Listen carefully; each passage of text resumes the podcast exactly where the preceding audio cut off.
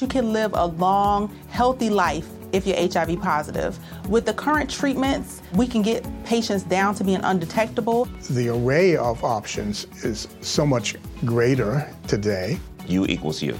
Undetectable equals untransmittable. If someone who's HIV positive, they're taking their medication, they're undetectable, they're not able to pass HIV to their partners. Do it for you, Montgomery County. Your HIV treatment is their prevention. Get more information at doitforumc.org.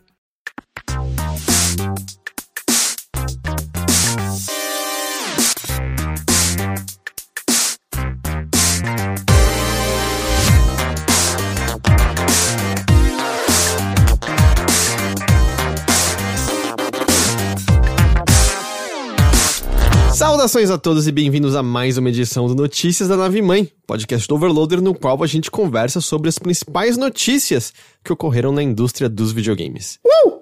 Eu sou Heitor De Paulo, tô aqui com Guilherme Jacobs. Eu queria dizer que uma pessoa veio falar no Twitter que ri muito do meu wow! Então, Ah, é? o wow vai ficar pra sempre. Eu gosto que a música que eu uso de transição tem um woo também, né? E eu já ouvi mais de uma pessoa falando que sente que é você fazendo o bull da música. Sou eu mesmo. Ah, como você está, Guilherme Jacobs? Eu tô bem, eu tô É? bem. É, foi uma semana de notícias interessantes. Talvez não tanto na nossa expectativa. É, a, a gente, nossa, tamo animado pra essa Games com Opening Night Live e tal, mas aí depois, né? Mas eu tô tranquilo, cara. Tô bem, tô bem. Que bom, que bom. Eu, assi- eu assisti Era Uma Vez em Hollywood e gostei bastante. É, quero assistir, não parei pra assistir ainda. Eu preciso ver novamente, porque ele não foi o filme que eu achei que ele ia ser. Hum, Ele foi um filme muito mais é, sentimental e considerar. É, um filme que considera muito mais as figuras e, o- e as coisas que ele tá tratando do que eu imaginei que o Tarantino fosse fazer. Não que ele fosse um cara sem consideração, mas que é, é num grau assim. Eu não sei se maturidade é a palavra certa, mas que me pegou muito surpreso e eu preciso ver de novo, mas eu gostei bastante. Esse teoricamente é o penúltimo filme do Tarantino? É, em teoria. Em teoria. Você acha que é, que é mentira? Eu, eu. Olha, o cara já tá trapaceando porque ele combina Kill Bill pra um filme só. Sei. Que se contar Kill Bill como dois, ele já tem dez. Então, assim, eu acho que ele vai meio que seguir o que. Ele vai criar a narrativa que permita ele fazer o que ele quer. Se ele quiser fazer só 10 filmes mesmo, ele faz. Se não, depois ele faz 10 e aí faz, sei lá, uma minissérie de quatro episódios pra HBO. E aí é basicamente um filme em quatro episódios, enfim. Eu gostaria de ver o que, que ele faria com uma série televisiva. É, eu não sei se eu gostaria que ele fizesse, sei lá, uma série de três temporadas, 15 episódios de temporada, uma coisa assim, mas talvez uma minissérie ou um negócio mais curto, assim, que ele fizesse dois, dois anos, eu não sei, eu acho que eu toparia mais. Eu me lembro que ele dirigiu um episódio do CSI original. Eu acho que ele dirigiu um do CSI e um do CSI Miami até. Eu acho Era, era um episódio final de temporada em que um dos agentes, eu não me lembro, eu só lembro o nome do Grissom, não lembro o nome de mais ninguém, ele era raptado. Hum. E aí ele tava dentro de uma caixa no qual as pessoas podiam clicar num link na internet, aí a caixa acendia, só que ele perdia ventilação. Entendi. E era um episódio, você percebia muito a direção do Tarantino, porque a cadência de todas as conversas era aquela cadência do Tarantino que você nunca tinha visto em CSI antes. Entendi. E teve uma cena de uns 5 minutos só com o cara do laboratório ensinando outra pessoa as regras de Candyland, se eu não tô enganado. Uau! Bom, vamos falar sobre videogames? Vamos falar sobre videogames.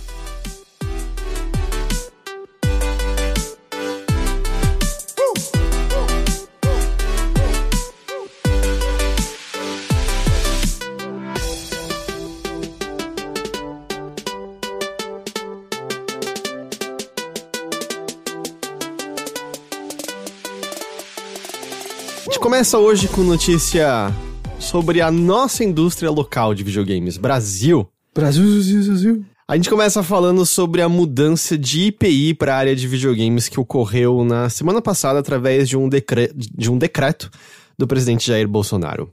Aconteceu pouco depois, né, da gravação nossa semana passada, por isso que a gente tá mencionando agora. E, e vamos, vamos lá, e tem um, muitos fatos nisso. E muito desconhecimento ainda sobre exatamente como isso vai afetar o nosso mercado. Mas o que, que é? O presidente assinou um decreto no último dia 15 que diminui as alíquotas de IPI. IPI, né? Imposto sobre produtos industrializados, especificamente para consoles, acessórios e peças para dispositivos. E aí, com essa mudança, o IPI sobre esses produtos passa a variar entre 16% e 40%, sendo que antes ficava entre 20% e 50%. Ok. A IPI é um tributo federal sobre os produtos industrializados vendidos no Brasil, sejam eles fabricados aqui ou importados. E o imposto incide sobre o preço final do, do produto. Acho que uma coisa muito importante. essa, esse decreto em específico afeta apenas consoles, suas peças e seus acessórios, como controle, por exemplo. Não afeta jogos. Eu vi algumas pessoas tentando interpretar que peça pode é, englobar jogo, não engloba. Então é só hardware, basicamente. É só, né? é só hardware, basicamente. Então, para Tá jogo, não vai mudar absolutamente nada. As alíquotas de IPI são diferentes de acordo com a categoria do aparelho. Então, Hum. por exemplo, console de mesa, que é o PlayStation 4 e o Xbox, tiveram a redução de 50% para 40%. Tá bom. É, peças e acessórios para videogames de mesa foi redução de 40% para 32%. Máquinas de arcade e aparelhos portáteis tiveram redução de 20% para 16%. É, o Switch conta como console de mesa, por conta da maneira como ele liga pra televisão. Ele não é declarado como portátil para essa. Entendido. Uma coisa curiosa: a, a Zona Franca de Manaus tem uma isenção do IPI. Então, num primeiro momento, o que você via declarado por muitos lugares, e eu fui ver isso ainda é o caso, é que isso afetaria o Switch, que é importado, a Xbox One X e PlayStation 4 Pro, que são importados também. Que o Ok. Xbox One S e o PlayStation 4 base, que são fabricados no Brasil, já possuem isenção de IPI por serem fabricados ou montados na Zona Franca de Manaus. Mas. Essa é a coisa bizarra. Eu posso estar enganado, me diga se isso era uma informação conhecida por todos. Eu até vi alguns lugares até dando como, ah, o Xbox One S e o PlayStation 4 base são fabricados no Brasil. Essa é a informação que eu tinha. Eu entrei em contato com a, micro, a assessoria do Xbox no Brasil. O Xbox One S não é mais fabricado ou montado no Brasil desde pelo menos abril do ano passado, mas possivelmente antes disso. Ok. Eu. Não lembro de saber disso, não. Ok, eu não tô louco. Essa informação não foi divulgada de maneira grande. ampla, não. e- Não. Porque eu peguei aqui a, a- a declaração oficial da assessoria é. Similar a outros mercados, estamos sempre avaliando os modelos de distribuição corretos para melhor atender nossos clientes em todo o mundo. E, de acordo com o momento econômico atual, avaliamos que a fabricação local não era a melhor opção para oferecer nossos produtos aos clientes brasileiros. Já faz mais de um ano, pelo menos, que o Xbox One S não é mais fabricado aqui no Brasil.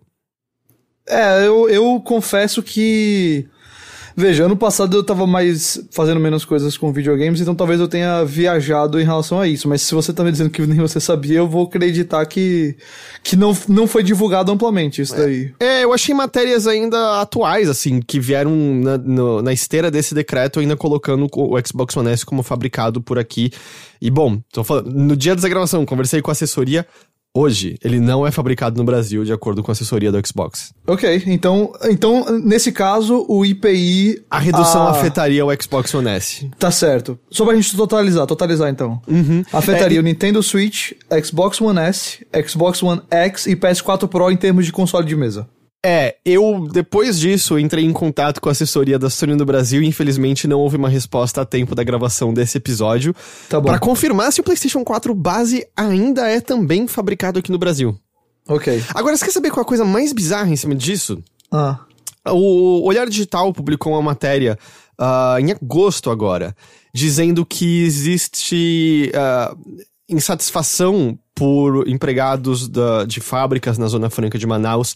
Ah, na época, o presidente já estava declarando o desejo de fazer essas mudanças, e o argumento deles ali é que mudanças de tal natureza poderiam levar a perda de empregos ali, porque poderia fazer com que a importação do produto passasse a valer mais a pena do que a fabricação local, sob o argumento de que foi justamente os nossos altos impostos e o nosso protecionismo que levou essas empresas a montarem fábricas eh, desses consoles aqui. O que é um argumento válido. Eh, antes da. Era só o Brasil fora da China que montava, né? O 360, o, e depois aconteceu com o PlayStation 4 e com o Xbox One. Mas acontece que, dado que já faz mais de um ano que o Xbox One S, de acordo com a assessoria, não é fabricado mais no Brasil, eu tô muito confuso sobre exatamente o que, que eles estavam protestando. É só o PlayStation 4 base, então, que é nesse momento? Existe alguma forma de montagem diferente? E eu não consegui ter essas respostas ainda. Eu tô ainda disparando e-mails e tentando conversar com pessoas. Não deu tempo de obter essas respostas para essa gravação. Mas eu sinto que tem algum desencontro de informação esquisito no meio. Tá bom. É, parece que sim. Parece que.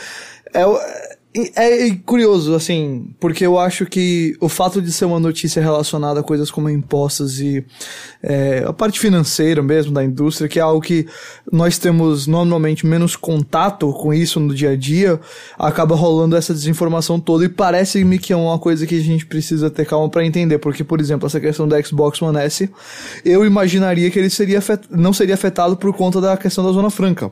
E, e quando você colocou isso na pauta foi quando eu me informei em relação a isso, porque eu não, não sabia. Então, é, a gente precisa ter talvez aí um, um, um, olhar em relação ao que a, Sony vai falar, o que outras empresas vão, ou a própria Microsoft mudaria ou não mudaria algo, porque parece que a gente não acompanhou tanto, ou eles não, não mantiveram a gente atualizado de tudo ao longo dos últimos meses. E eu entendo, sabe? Você não alardeia, de, tipo, depois de alardear, ou fabricação local, diminuição de preço, você não alardeia é, É, exato. Não, isso. é, é. Até é. porque a nossa economia, né, caiu tanto dos anos pra cá, o dólar disparou tanto que é até difícil você apontar exatamente qual é o, o causador pro preço do console mudar, né, do dia pra noite.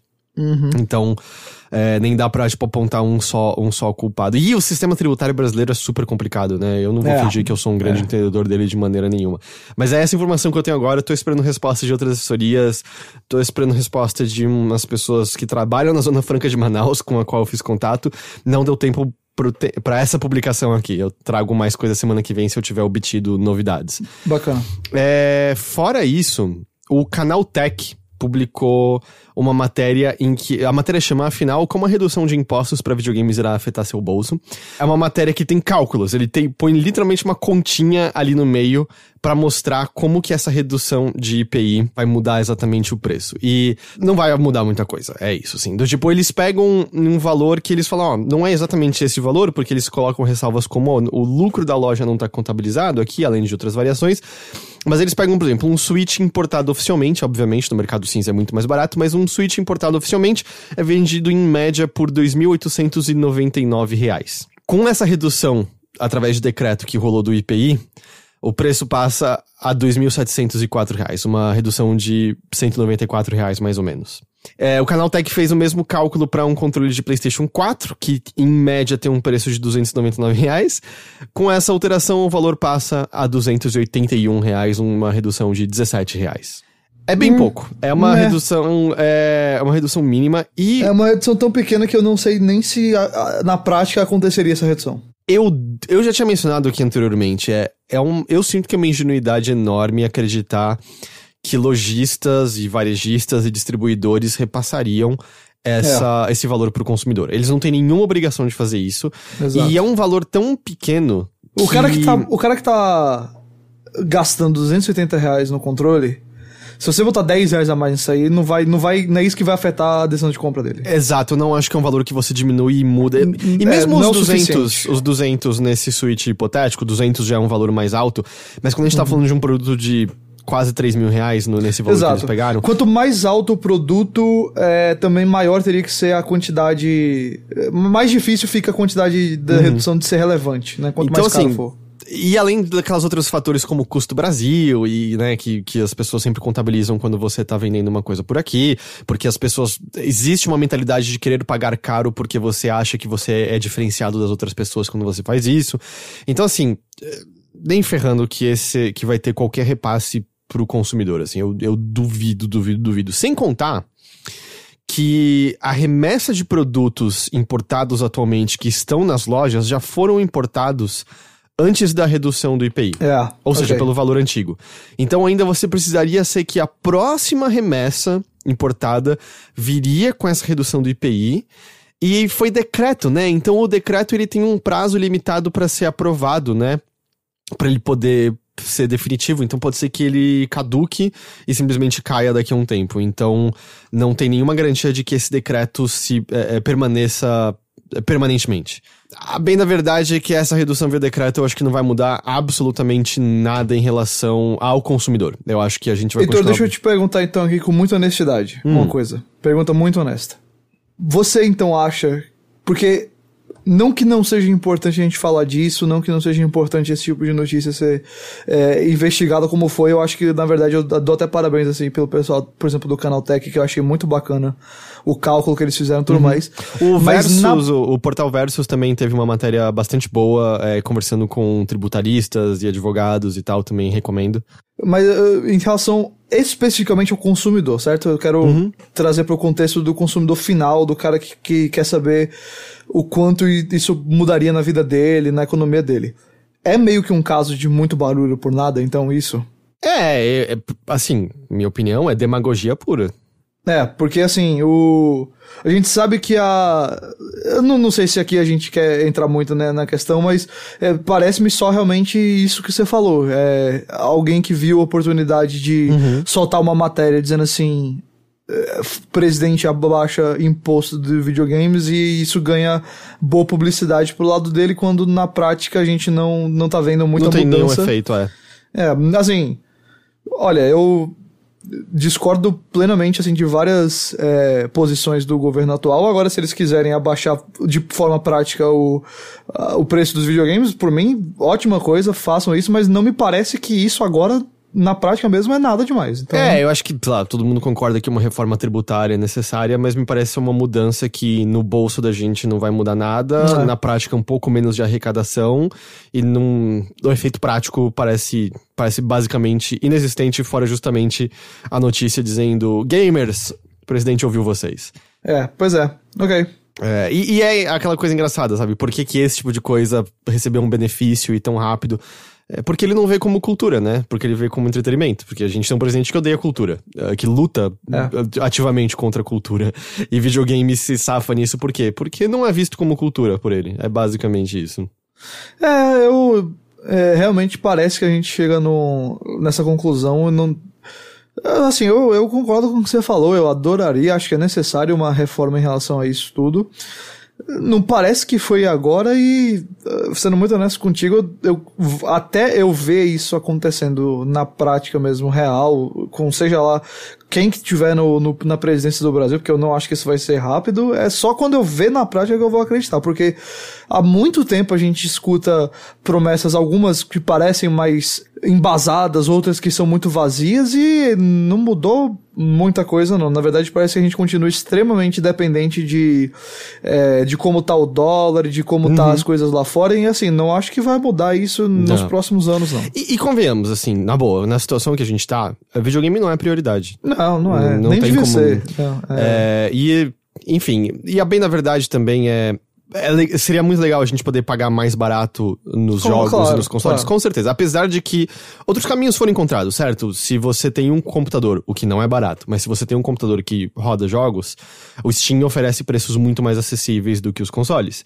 Se Uhum. você tem um PC ou um Xbox One, você pode ter acesso a- Ao Game Game Pass, Pass, é, que também te exato. dá acesso. Então, Algum- maneiras alguns existem. jogos. A, a PlayStation Store ela vacila mais com isso, mas Uhum. a, a própria Xbox Store, alguns jogos versão digital já são consideravelmente mais baratos. Até os jogos do Switch às vezes são, mais baratos no É, e digital. bom, tá a conversão direta do dólar na loja Nintendo, né, basicamente. Mas é, É. e e eu volto na questão de demagogia, sabe? Porque não adianta você fazer essa diminuição ínfima dizendo que tá ajudando os gamers quando você toma medidas que vão diretamente contra fomentar um mercado nacional. Do tipo, as reduções que a Ancine possui afetam diretamente o desenvolvimento de jogos nacionais, o que afeta diretamente o desenvolvimento de uma indústria nacional, o que afeta todo o resto. Do tipo, a indústria não é só a gente consumir essas coisas e a gente Não. produzir e fazer parte dela também criativa e culturalmente. Significa muito menos essa redução eh, quando comparado a- aos ataques diretos que a gente está tendo e diminuição de meios para a gente poder ter uma indústria local mais forte, rica e variada. Então é bem, bem vazio na real. Ok. Então é isso. Parece-me que a gente. é, a conclusão por enquanto é essa. É muito barulho por nada que. Assim, na prática, na prática do consumidor final, no momento, não vai ter muita mudança. Então. É. Eu tô só muito curioso agora pra, pra entender mais sobre a questão de fabricação nacional, sabe? Ouvir da Sony e entender exatamente como tá a situação dos consoles aqui no Brasil.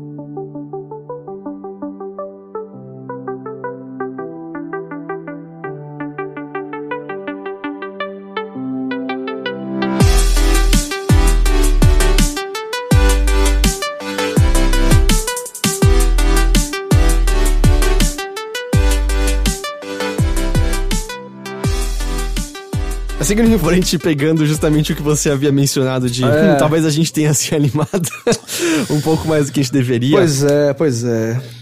A Gamescom Opening Night aconteceu e eu tive flashbacks É. da, da PC Gaming Show. Cara, a gente comentou semana, nas últimas duas semanas. Poxa, parece que esse negócio vai ser legal. Parece que vai ser divertido. E. Hum, hum, é. Não foi.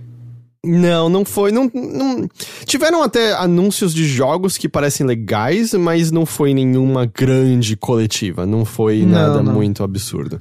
E É, talvez eu- eles nunca planejaram fazer isso, mas a gente entendeu errado, mas eu. É eu que como foi uma compilação e você tinha os nomes de várias empresas grandes É. ali, a impressão que dava É. é que, ok, agora talvez vai ter alguma coisa. Ia assim. ser como se fosse uma conferência do evento, né? De uma vez só, assim, todo mundo Uhum. ia pra Sony, depois ia pra EA, depois ia pra Microsoft, mas. É. Assim, concordo com você, teve coisa legal no meio, mas ah, o, a apresentação em si, acompanhar em si, não foi tão empolgante quanto a gente achou que poderia ser. Mas bem, eu separei algumas das coisas da, da Gamescom Opening Night, né? Teve mais coisas, mas eu separei algumas. Vamos lá. É Erika, an interactive thriller que foi anunciado em 2000 2017, lá para aquele esquema Playlink, que era o que você jogava via celular, todo mundo, no console e no PlayStation, lembra disso? Exato, eu lembro, eu usei ele pra aquele. Teve um jogo que eu usei isso daí, que eu não lembro qual foi o nome do jogo mais agora. Bom, ele saiu, finalmente. Ele saiu, assim, durante a própria Gamescom Opening Night. E tá disponível pra você comprar agora. E ele não tem mais o sistema Playlink, basicamente. Ele é um jogo que você joga com controle. Ele é todo FMV, né? Ele parece ser sobre você interagir em momentos, em momentos específicos e tomar algumas decisões. É, eu quero jogar, mas eu não tive oportunidade ainda. Mas tá disponível agora pra quem quiser. Beleza, ok. Foi o Hidden Agenda, tá? Que eu joguei. Foi esse Hidden Agenda, tá. Call of Duty Modern Warfare vai ter um alpha aberto no PlayStation 4 que começa nessa sexta-feira agora, dia 23. Vou jogar. Se você tá ouvindo esse podcast na- nas- nos dias que ele saiu, você tem tempo ainda. É de uma modalidade nova, né, de 2 versus 2. É, é um gun game, na verdade, inclusive. Você vai, a arma você vai mudando conforme você vai matando o inimigo. Ah, tá. Vão ser cinco mapas disponíveis e você não precisa ter PS Plus pra poder testar. Bacana, bem Então, bacana. Se você tá com vontade, é só aproveitar no dia 23, aí durante esse fim de semana, e aí você pode jogar e ver qual Bacana, é. estarei, estarei lá. Kerbal Space Program 2 foi anunciado e sai em 2020 para PC, PlayStation 4 e Xbox One. Ok. Little Nightmares 2 foi anunciado e sai em 2020 para PC, PlayStation 4, Xbox One e Switch. É isso aí. É, eu não gostei do primeiro Little Nightmares. Né, também não, não, me, não me empolgou, não. Comanche, que era uma antiga série, né, de jogo de helicóptero Uau. No, no PC, se eu não tô enganado, vai ganhar uma nova entrada graças a THQ Nordic. Olha ela aí de novo. Só que vai ser um jogo online de times. Hum. Sai em Early Access no ano que vem. E Magic the Gathering Arena vai ser mais ou menos exclusivo à Epic Games Store. Ele ainda você pode comprar na loja da Wizards of the Coast, mas fora dela você só encontra na Epic Games Store. Tá bom. Então é exclusivo, mas não é. É, é uma exclusividade entre as competidoras da Epic Game Store, então é isso. Fora isso, lembra que a SEGA prometeu um AAA? Lembro. Então, eu acho que o AAA era o Humankind, que é distribuído pela SEGA e tá sendo desenvolvido pela Amplitude. É um 4X, né? Então, 4X, né, no caso, que é o exterminar, expandir, explorar e... É que, na verdade, em português fica explorar, explorar duas vezes, porque é exploit e explore. É, são dois, dois- explorar de descobrir e explorar de aproveitar, De assim. aproveitar, exatamente. Não é um jogo de estratégia dividido por turnos. E o que eles explicaram, tem um trailer bonito, mas, tipo, vamos dizer, daqueles trailers que tá tentando passar um pouco do conceito do jogo, você não vê Ok. ele funcionando. Mas ele vai ter mais de 60 culturas de eras diferentes, então ele tem uma pegada meio de Civilization. Cada uma vai ter algo de especial, só que o que parece que o jogo tem de diferente é que elas podem ser combinadas com o progredir da campanha, resultando em civilizações únicas. E aí você vai ter avanços culturais, tecnológicos e científicos, e você também vai ter que ter considerações sobre o terreno, porque é do tipo, ah, se você tá numa elevação, você vai ter mais vantagem na batalha, por exemplo, e assim por diante. Sai no ano que vem. Beleza. Chama Humankind. Contenha a sua alegria, Guilherme Jacobs. Uh, minha alegria vai se conter muito no, na próxima notícia, inclusive. Então, essa aqui, eu tava tentando deixar tudo junto da Opening Night e a próxima é, mas essa aqui acho que vai conta, que é a Square finalmente liberou para pessoas como nós que não estivemos na E3 nem na Comic Con. Comic Con, é. O gameplay da, daquela área que eles mostraram até agora de Avengers. Mostrando 15 minutos, que é basicamente uh. aquela ponte e aquela a nave, né, da, do, dos Vingadores, da. Da. Não é da Hydra, como é que é o nome? Da. Da Shield. Shield. Da Shield. O Helicarrier da Shield. Helicarrier. Eu não lembro, eu não lembro como é que é isso em português, mas é isso aí. É, é o helicópterizão. É o porta-aviões voador. Mostrando 15 minutos e é tipo, basicamente você joga um pouquinho com cada herói. É o que tinha vazado, é uhum. o que tinha meio que sido descrito por todo mundo, e é o que todo mundo concorda que não parece nem um pouco empolgante. Não, né? Eu. Cara, eu. A gente conversou um pouquinho, é. Eu não entendo por que que algo assim existe e por que que isso é o mostrado. Porque Exato. parece um jogo velho naquilo que você vê. É, parece um jogo extremamente limitado, um jogo que não. O que eles mostram parece. Eh, veja, eu vou dar o benefício da dúvida aqui para Crystal Dynamics e para Square Enix. Talvez eu esteja sendo muito inocente, mas eu vou dar, pelo menos na premissa da minha, do meu argumento. Que a minha premissa é o seguinte: pelo que eles estão falando, o jogo é muito mais interessante do que o que eles estão mostrando. Eu não sei se eu, essa parte. Eu não sei se nada disso vai terminar sendo bem executado. Eu não sei se jogar em si, não gameplay em si, as mecânicas vão ser boas. Mas eles parecem estar tá colocando bastante conteúdo, porque eles falam de uma, uma espécie de base que vai ser a nave dos Vingadores, para onde você vai poder customizar e estar na base e ir para as missões. Eles falam de missões bem amplas, eles falam de missões em cooperativo e não sei o que mais. Ok, o jogo sai em maio do ano que vem. Ainda tem aí, então, vai, oito meses mais ou menos para maio do ano que vem. Não é tanto tempo para desenvolvimento de jogo. Para jogos não é tanto tempo. E o que eu comentei para você foi justamente o seguinte: para mudar a opinião do pessoal sobre alguma coisa é menos tempo ainda. Ok, talvez eles estejam confiantes que a, a marca Vingadores, o nome Vingadores, é um negócio tão grande e você botar os trailers de um jogo de Vingadores e os posters pela, pelas cidades dos Estados Unidos e no, antes do, do jogo da NFL e não sei o que, e o pessoal vê os gráficos realistas e vê e tudo mais, já vai ser suficiente para o jogo vender bem. Mas é, talvez isso tudo seja verdade, mas o meu ponto é o seguinte: já foram três grandes eventos, foram E3, Comic Con e agora Gamescom.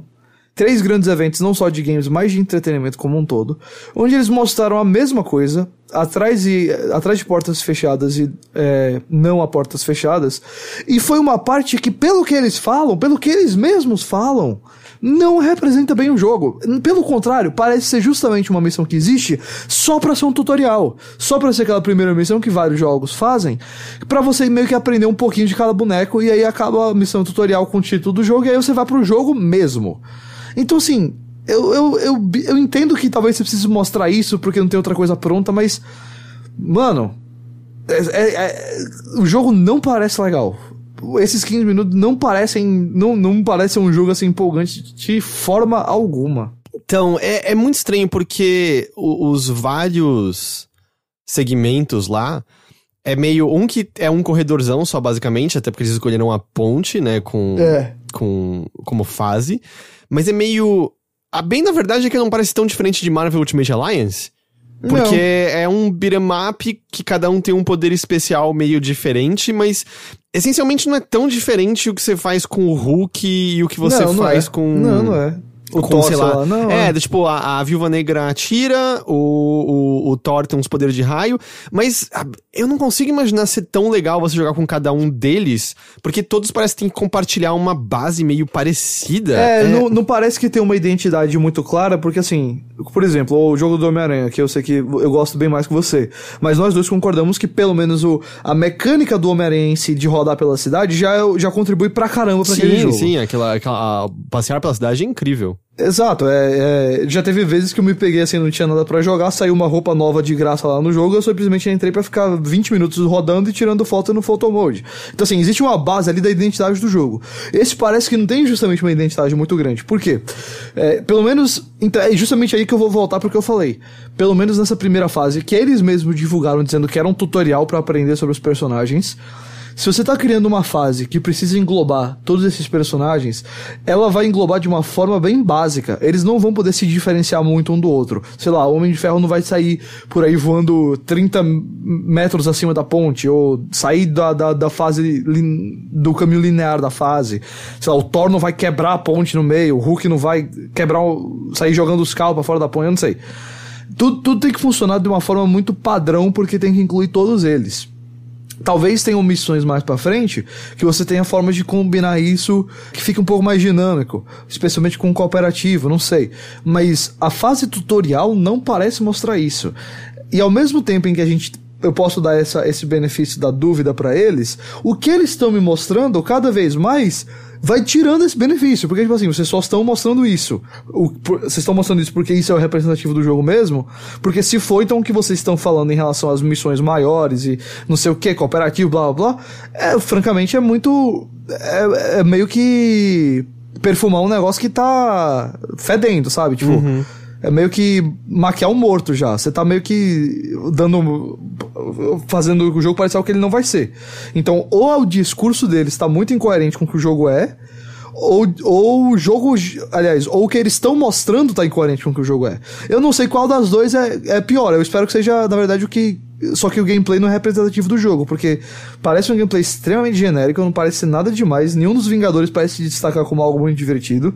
O, o, sei lá, o Homem de Ferro, que eu pensei que talvez voar com ele fosse legal, parece que ele tá voando a 20 km por hora, super devagarzão, Thor tá meio travado, o Hulk parece estar tá em câmera lenta. Então, assim, talvez quando você pegar o controle que você vê isso na mão, não, eu, a gente acaba comendo é, as nossas palavras. Na verdade, eu espero que sim. Uhum. Mas, nossa, eu, eu, três eventos grandes, três. Eu, eu, é complicado. E, sabe? tipo, deixa eu não quero ficar batendo batendo, sabe, nesse jogo, porque até agora eu não senti nada positivo dele, mas tá, tá foda, assim, tipo, não tá dando pra ficar animado com nada dele, assim, Olha, nada, eu, nada. Eu, eu, tento muito ser positivo em relação a esse jogo, porque eu gostaria bastante de um jogo bacana dos Vingadores, mas assim, eu, eu concordo com você, eu não quero ficar aqui batendo o tempo todo, é, mas assim, ao mesmo tempo a gente só pode reagir ao que eles estão mostrando. Uhum. E o que eles estão mostrando repito, três, talvez os três eventos mais importantes para a cultura pop no ano envolvendo videogames aí. Talvez, talvez você queira adicionar Tokyo Game Show, mas é um pouco mais local, e aí o Game Awards no final do ano. Mas são três importantes aí, a Comic Con, óbvio, tocando em outros pontos, mas pro Vingadores muito importante por ser a Comic Con, por ser algo que os fãs da marca estarão lá, os fãs dos personagens estarão lá. E sei lá, talvez o pessoal que curte muito tá feliz só de ter o um jogo dos Vingadores, mas eu, como alguém que não queria só um jogo dos Vingadores, mas queria um jogo interessante, não. Óbvio, eu tô aberto ainda a ver o que eles vão mostrar. Não quero. Não, não é um julgamento final do jogo de forma alguma isso. Não, até que falta oito meses para sair, né? Exato, mas. Ah, poxa, três primeiras impressões iniciais não foram muito boas, não, irmão. Não foram, não. não. foi, foi muito esquisito aquilo. E cara. olha, depois de três dates você com informação. Com... É muito difícil se você tiver três dates ruins pra você mudar a impressão. É complicado, viu? Só dando a dicasinha aí. Mas é isso sobre os Vingadores. E vamos, pro, vamos sair de um negócio que foi genérico para um negócio que parece não ser genérico, inclusive parece ser bem doido. E esse de fato fazia parte da Gamescom Opening, Opening Night, que encerrou com Death Stranding, né? É. Yeah. A gente viu mais coisas, né? O Kojima tava lá. Basicamente, o grosso da apresentação foi apresentar mais a fundo os personagens de Deadman e Mama. Deadman, que é o é o Del Toro, né, que faz a, o, o visual, facial, né, não a voz facial, do Del Toro. É, é. E a Mama é a Margaret Qualley, que tá agora no Era Uma Vez em Hollywood. Aliás, rouba qualquer cena que ela tá no filme. Ah, é? Baita revelação a mina, viu? Eu, eu, sabia que ela era boa, mas ela se garantiu demais. E aí a gente viu, acho que pela primeira vez, assim, um gameplay mais estendido dessa maneira, de sem, sem cortes e, e, e... Mas que ainda, segundo o Kojima, foi meio que só uma prévia, porque o que ele quer mostrar de gameplay mesmo vai ser na Tokyo Game Show. O que eu achei surpreendente é o quão concreto foram as explicações que a gente teve. Nessa... Eu achei muito surpreendente também. Aliás, fica aqui o aviso. Na descrição do podcast eu deixo marcados os assuntos. Se você não quer mais saber de Death Stranding a essa altura, tem ali a minutagem para você pular pro próximo assunto. E saibam que eu gostaria de não saber mais, mas para informar vocês, eu estou sacrificando esse meu desejo.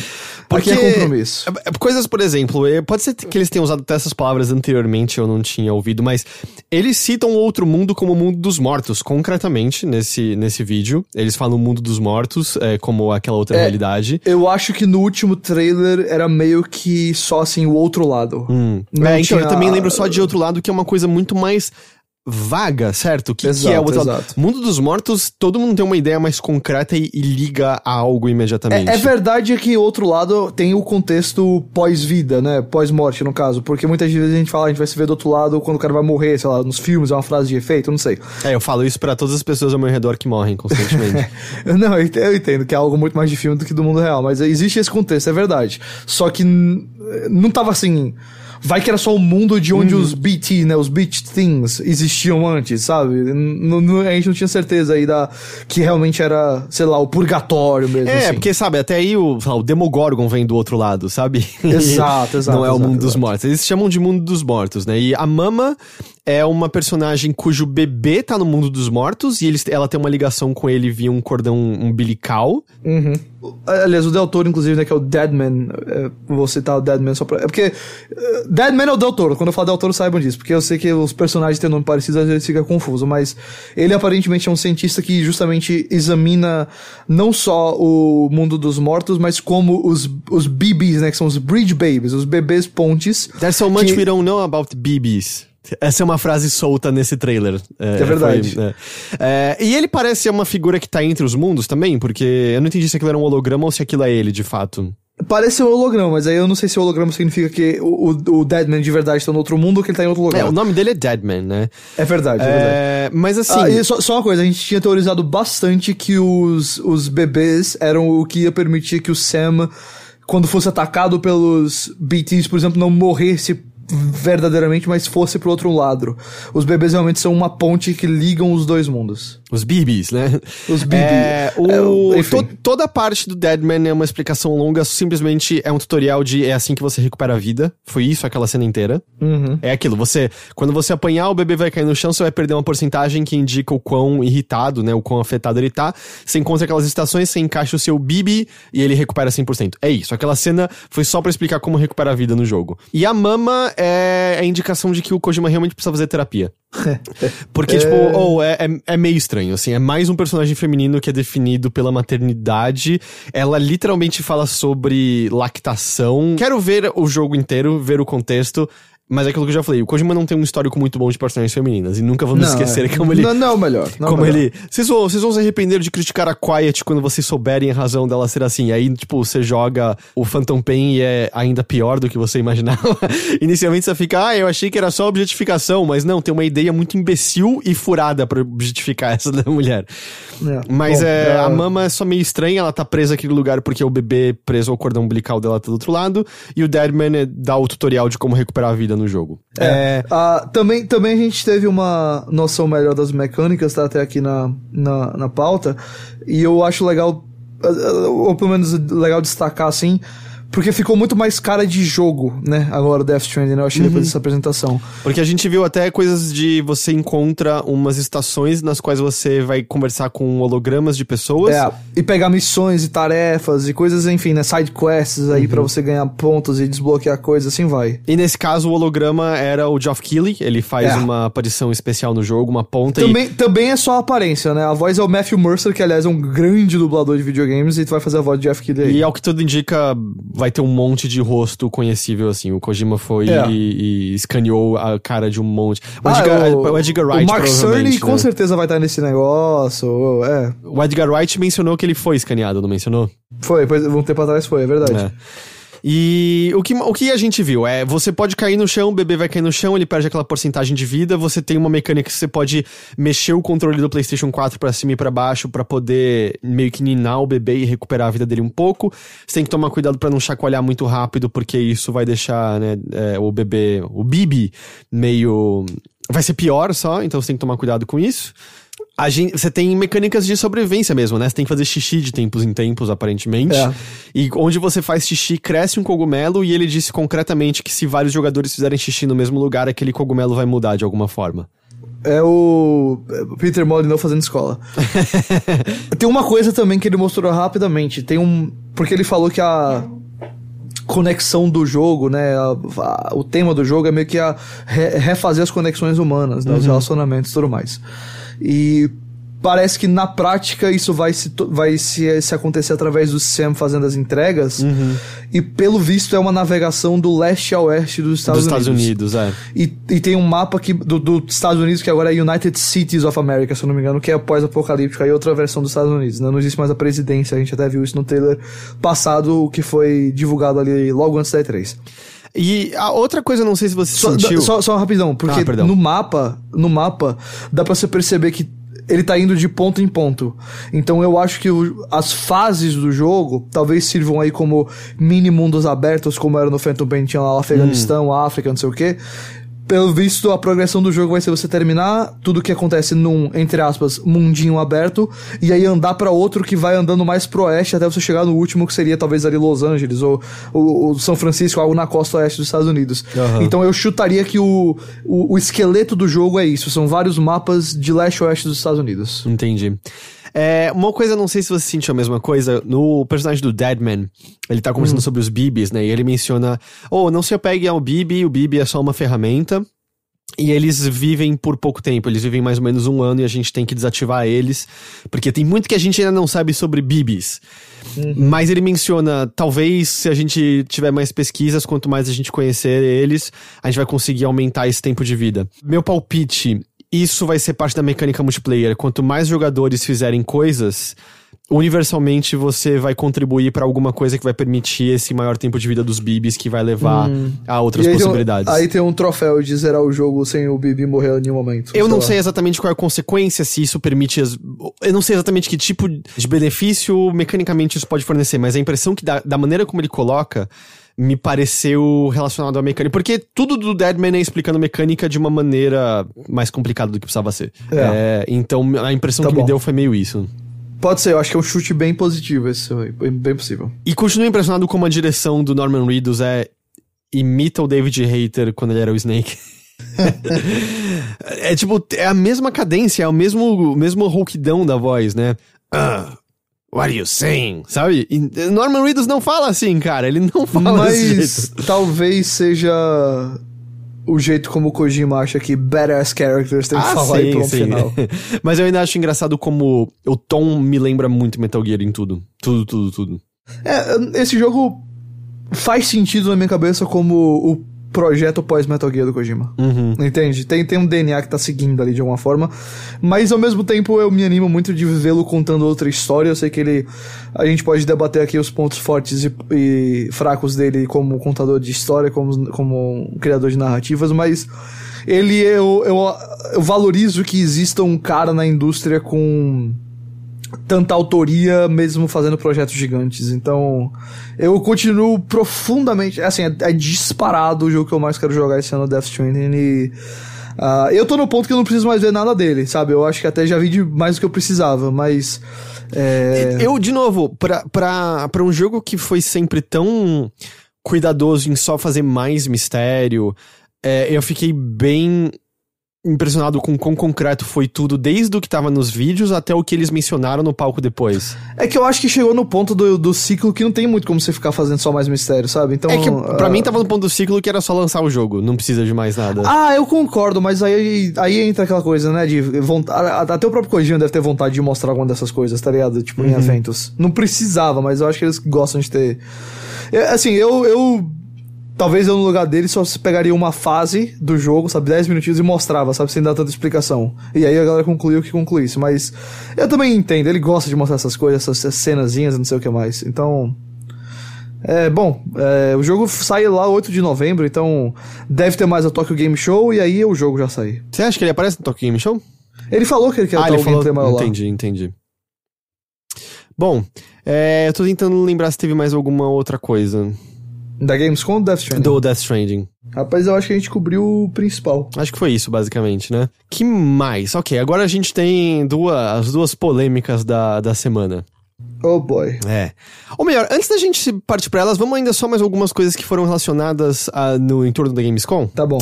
Ah, o Stage anunciou mais jogos que estão a caminho da plataforma deles. E aí? Cyberpunk 2077, Watch Dogs Legion, Super Hot, o remake de Destroy All Humans, Windjammers 2 e Attack on Titan 2 The Final Battle e Kine, Kine, Kine, eu não sei como se fala o nome desse jogo, e a Orcs Must Die 3, que é um jogo temporariamente exclusivo ao Stadia. É, o que aconteceu é que o próprio o, o, CEO do estúdio, que foi um estúdio que quase fechou as portas um tempo atrás, ele cresceu pra caramba, ele chegou a ter mais de 100 pessoas, hoje, aí ele voltou para ter 20, porque deu muita coisa errada. Eles fizeram uma versão de Orcs Must Die diferente que não atraiu o público, os servidores foram desligados, acho que no começo desse ano, no final do ano passado, não lembro exatamente agora. O Orcs Must Die só existe por conta do financiamento que o Google tá providenciando a eles. Eles hum. explicaram isso. E óbvio que depende da comunidade que você for procurar, as pessoas estão xingando e putas é, por claro. isso. Mas depois que o CEO deu a explicação, parece que no geral as pessoas estão entendendo. Estranhamente, muito mais compreensivas do que qualquer coisa relacionada à Epic Games Store. Huh. Mas é, é. Então, assim, durante um certo tempo eles não deram essa, essa janela. Eu vou chutar um ano mas pode até ser menos, mas vou chutar pelo menos um ano. Orcs Must Die 3, o único lugar em que você vai poder jogar é no Google Stadia. Lembrando que neste ano, em novembro, ele é lançado, mas só a Founders Edition, né? Que é o que você tem que pagar 130 dólares e aí você ganha o controle e tal. A versão gratuita para você testar em qualquer. Quer dizer, é gratuita, você tem que pagar os jogos nela, mas a versão, tipo, que a plataforma, o acesso à plataforma não custa nada, é só no ano que vem para todo mundo. Uhum. E não pra gente no Brasil. Também é importante é. lembrar desse detalhe. Não foi da Gamescom, mas aconteceu durante a, a Opening Night. O Geoff Keighley até mencionou que tinha acabado de acontecer. A Sony adquiriu a Insomniac. Isso. Não é? A Insomniac que é a desenvolvedora que fez Spyro, Ratchet Clank, Resistance e, claro, mais recentemente o Spider-Man do PS4, uhum. que eles falaram agora que tá em 13 milhões de unidades vendidas. Nossa, assim, tá bastante coisa. É um estúdio mais comumente associado mesmo à Sony, mas Exato. não era da Sony. Só lembrar que no começo dessa geração, Sunset Overdrive é, era um exclusivo de Xbox One feito por eles. É, eles fizeram até exclusivo pra VR recentemente. Pro Verdade. É. E além de jogos multiplataforma como aquele que a Activision distribuiu, que tinha um visual muito legal e aí mudou pra um visual muito Fuse, eu acho que é o nome. Fuse, é, exato. Ah, e o próprio Spyro, é, se bem que Spyro agora é, obviamente, a Activision tá com o IP e aí ela, outras empresas fez, fizeram a, a, o remaster. Ah, o caso da Insomniac, assim, como você falou, muito relacionado à Sony, especialmente por causa do Ratchet e do Spyro e agora do Spider-Man. O Resistance acho que era um pouquinho mais underground ali no PS3. E aí, na prática, como é que tá a situação deles? Eles falaram que o time de gerenciamento, certo? Estão ali os chefes de departamentos da Insomnia que vão continuar onde estão, mas que o estúdio vai operar também agora é, em conjunto a Sony San Mateo, que é um estúdio interno da Sony. É meio que um estúdio que dá apoio a outros estúdios, então não acho que é muita mudança na prática, não. Uh, perguntaram inclusive pra Insomniac sobre Sunset Overdrive, porque o, a franquia Sunset Overdrive é da Insomniac, hum. mas o primeiro jogo é da Microsoft. Então o primeiro jogo só sai, por exemplo, no PS4 se a Microsoft quiser que saia. O, um eventual Sunset Overdrive 2 poderia inclusive ser exclusivo de PlayStation 4 porque em teoria agora a IP tá com a Sony. Mas uh, a Sony falou que a, tá mais interessada meio que Spider-Man e Ratchet Clank são as preferências da Sony em relação a Insomniac no momento. Então, não acho que a gente vai ver Sunset Overdrive 2 ou um novo Resistance ou qualquer outra coisa assim, nem tão cedo. Eh, eu acho que vai ser realmente o próximo jogo deles, deve ser o Spider-Man 2 com um time menor, já que o estúdio, inclusive, falou recentemente que expandiu, tá com escritórios novos, não sei o que mais. Deve fazer um, mais coisas de Ratchet Clank. É, uhum. É, mas, Show. obviamente, o foco deles deve ser Spider-Man 2, porque as vendas do jogo são enormes e virou prioridade com certeza. Mas Ratchet Clank é tão legal. É bem bacana, mas Spider-Man é mais legal, vai. Vamos eu lá. gosto mais de Ratchet Clank. É, hoje em dia eu já joguei tanto Ratchet Clank que eu topo mais Homem-Aranha no momento. É, não sei, eu saí tão cansado já do, do, do último, sabe? Que eu não. Uhum. É muito repetitivo. Eu espero que eles ponham mais variedade no Homem-Aranha. Eu até fico meio surpreso, eu não sei, às vezes a Insomnia que não queria, eu não precisava, mas da Sony ter demorado, sabe? Uhum. Eu também me pergunto se às vezes não tem meio. Será que a Microsoft não se aproximou da Insomniac? E- Ou pelo menos a Sony vendo a Microsoft aqui adquirindo meio mundo de estúdio e não querer ficar parada. Também É, pode não, porque por às vezes eu imagino, sabe? Sunset Overdrive é um jogo legal, não é incrível, mas é legal e, e- Uhum. e a Insomniac tem personalidade. Eu acho que muito raramente Eu eles fazem também. algo Eu ruim. acho também. Uma coisa que eu penso também Heitor, é o seguinte, especialmente após o, o sucesso que foi o jogo do Homem-Aranha. É, é porque eu não tinha pensado nessa possibilidade da Microsoft, mas eu achei muito bem você ter trazido isso daí, porque vê só. Se você tem um jogo com Homem-Aranha, que claramente a mão da Insomniac ali foi essencial, e aí você perde esse- a possibilidade de trabalhar com esse estúdio, hum, entendeu? Complicado. Então talvez tenha virado uma coisa muito mais urgente pra Sony manter a Insomniac. É, porque, imagina, se uma Microsoft compra, é uma puta aquisição, é um ótimo estúdio, faz jogos Gigantesco. bons. E, e mesmo coisas, o Ratchet Clank, é, o, o mais recente, ele vendeu bem, ele teve um bom sucesso comercial. Foi. Então, me- faz, faz aquele questionamento de, bom, agora que a Microsoft tá mais ah, ativa na aquisição, às vezes isso também foi o que fez a Sony meio... Deixa eu Tá, te ok. perguntar uma última coisa antes da gente fechar esse assunto. A Insomniac entrando aqui na, no, no Worldwide Studios da Sony.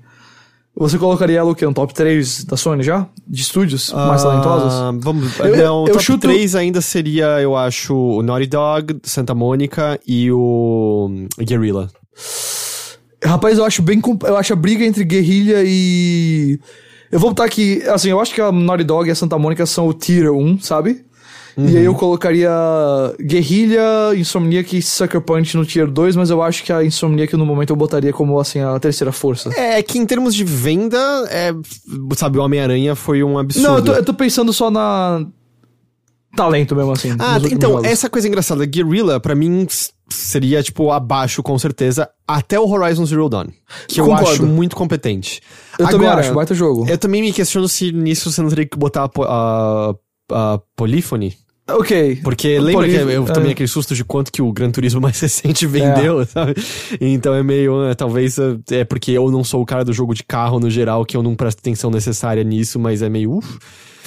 Mas eu acho que o topo ainda é Naughty Dog e a Santa Mônica, né? Agora eu acho que a Sony fez um bom trabalho no PS4 de levar a Guerrilla e a Sucker Punch pra um nível um pouco mais relevante dentro dos estúdios da própria Sony. E eu, eu, eu, eu diria pra você que a Sony vai bem posicionada assim com cinco estúdios que tem uma cara um pouco premium, sabe? que os jogos deles vão ter uma cara de prestígio. É, é que o caso da Sucker Punch é curioso porque eu sinto que essa elevação aconteceu na geração passada com o primeiro Infamous. Mas eu diria que o fruto dela só tá vendo mais agora. É que é curioso porque só teve o primeiro, o, o Infamous, né, nessa geração. O Second Son, é. É, eu espero que o, o- Já esqueci o nome.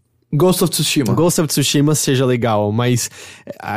Porque se não for, eles só tiveram um jogo antes disso na geração inteira. É. Não, é, é porque o que eu acho que aconteceu foi por- pelo o Second Son ser o primeiro. Eu acho que foi o primeiro exclusivo de PS4 que a galera realmente gostou. E aí talvez ele tenha.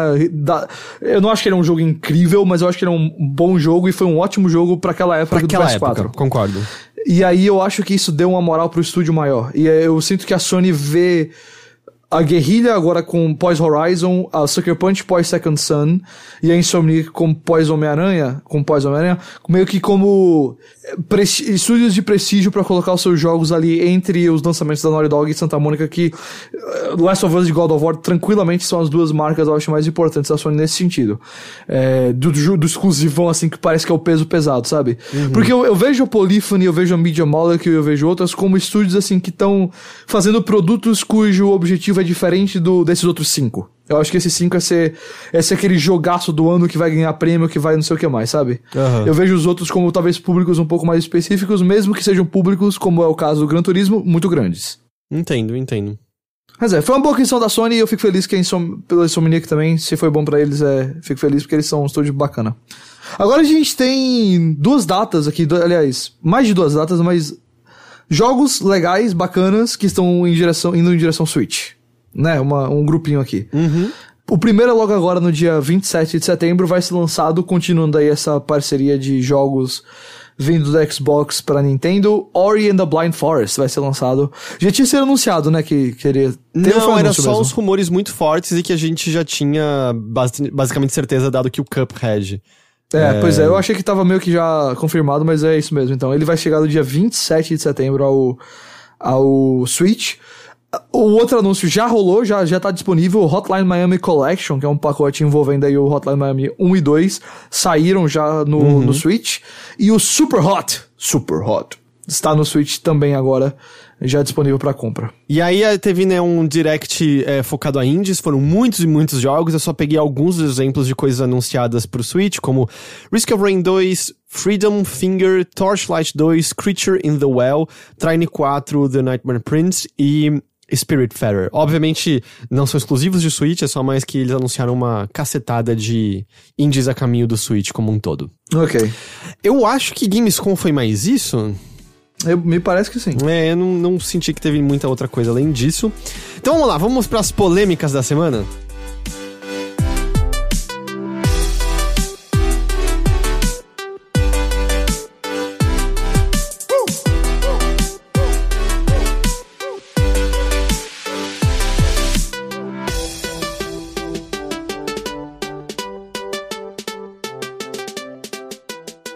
A primeira delas é relacionada ao Ion Fury, que saiu na semana passada. Aliás, aviso, esse é um pouco repeteco se você ouviu o Mothership, porque como a gente falou do jogo, a gente acabou mencionando a polêmica em torno dele também. Tá bom. Mas o que acontece? Ion Fury, o jogo já tinha passado por precalços por, porque ele chamava Iron Maiden originalmente. E aí o Iron Maiden é, ameaçou processo se eles não mudassem o nome. E aí virou Ion Fury. Mas é um jogo feito na Build Engine, que é a mesma engine de Duke Nukem 3D. E é um jogo com essa vibe, é um jogo nesse estilo, né? Um jogo que remete a, a essa era de jogos de tiro dos anos 90. Ah, ele saiu e ele teve um sucesso muito grande. Disparou pra lista de mais vendidos do Steam, as pessoas estavam gostando. O jogo é bom. O jogo é bom.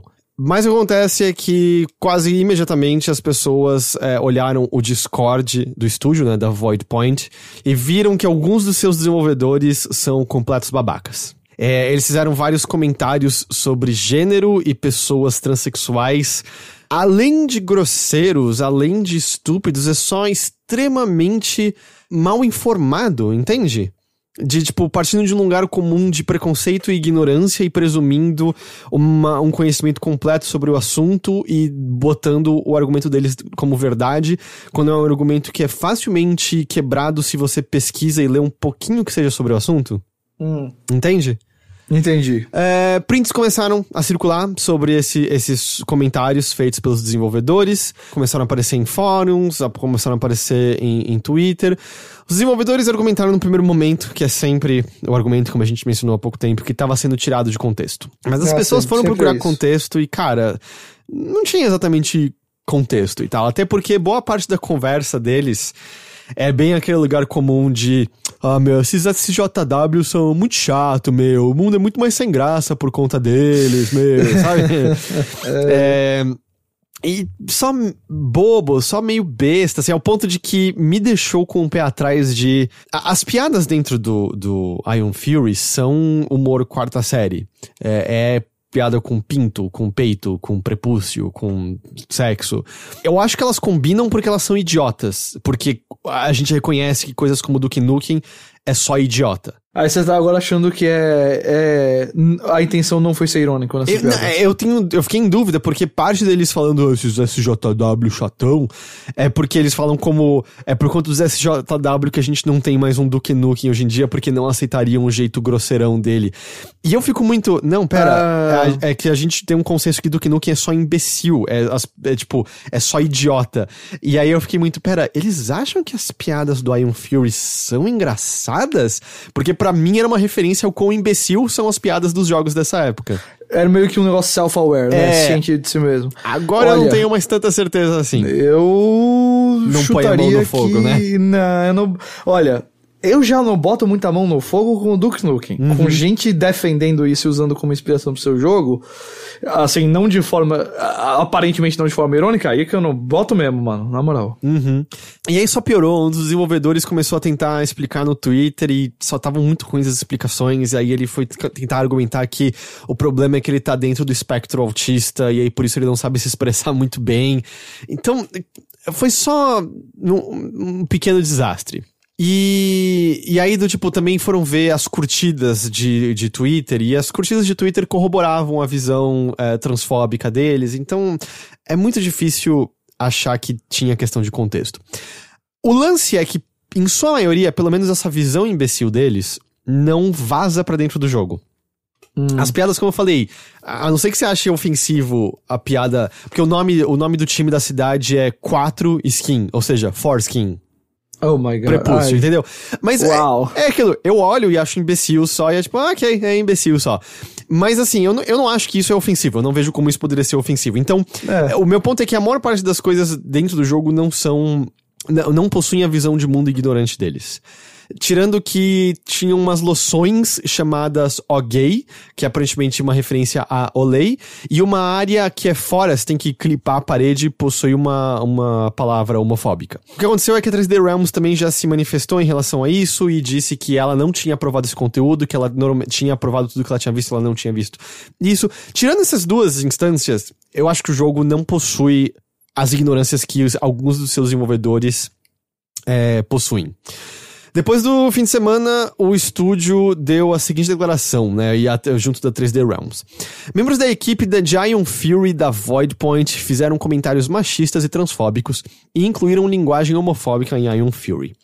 Nós reconhecemos que essas declarações são insensíveis, inaceitáveis e contraproducentes a causas de igualdade.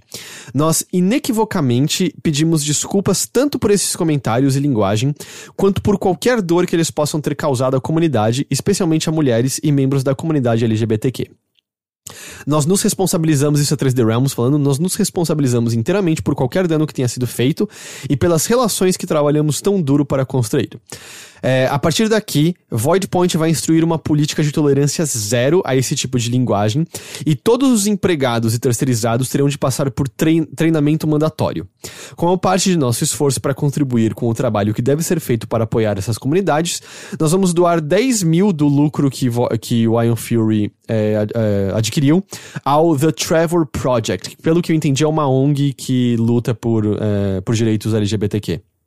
É, nós também vamos atualizar Iron Fury o mais cedo possível para remover toda essa linguagem inaceitável. Então, assim, pelo menos os pedidos de desculpa e a atitude parecem boas. E É, eu ia, dizer- eu ia perguntar pra você, você acha então que nesse caso. Porque essa a desculpa de não representa o nosso estúdio, não representa o nosso, o nosso projeto como um todo, muitas vezes é pura.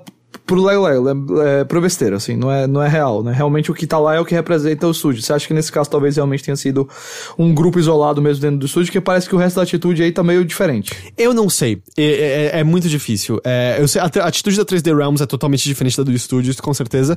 É, eu acho que o, o que eu posso dizer é, no que eu senti, tirando coisas do tipo. Ah, o jogo é sobre um policial que entra numa cidade e simplesmente mata todos os bandidos, e todos os bandidos são cultistas sem mente, sem personalidade, sem aparentemente sem arbítrio, e é, e é sobre isso. Algo está sendo dito com isso? Algo está sendo dito com isso. Da mesma maneira como algo é dito com o justiceiro ou com o juiz Dredd. Isso por si só você pode falar, cara, eu não, eu não acho que tem nada de interessante nessa, nessa premissa, no, no, no- no tipo de coisa que esse jogo tá dizendo que é o lado certo e o lado errado, não quero jogar, totalmente aceitável. Minha leitura é, a maneira como ele aborda isso é a maneira como os jogos da época abordam, que é, é história pra filme pornô. Tá ali só porque tem, não é esse o ponto do jogo, o ponto é só mecânicas, o quão legal é explorar as fases. Então eu consigo desassociar uma coisa da outra e eu Entendi. consigo não enxergar a visão de mundo imbecil dos desenvolvedores no jogo. Eu consigo Tá ver bom. como um bom jogo.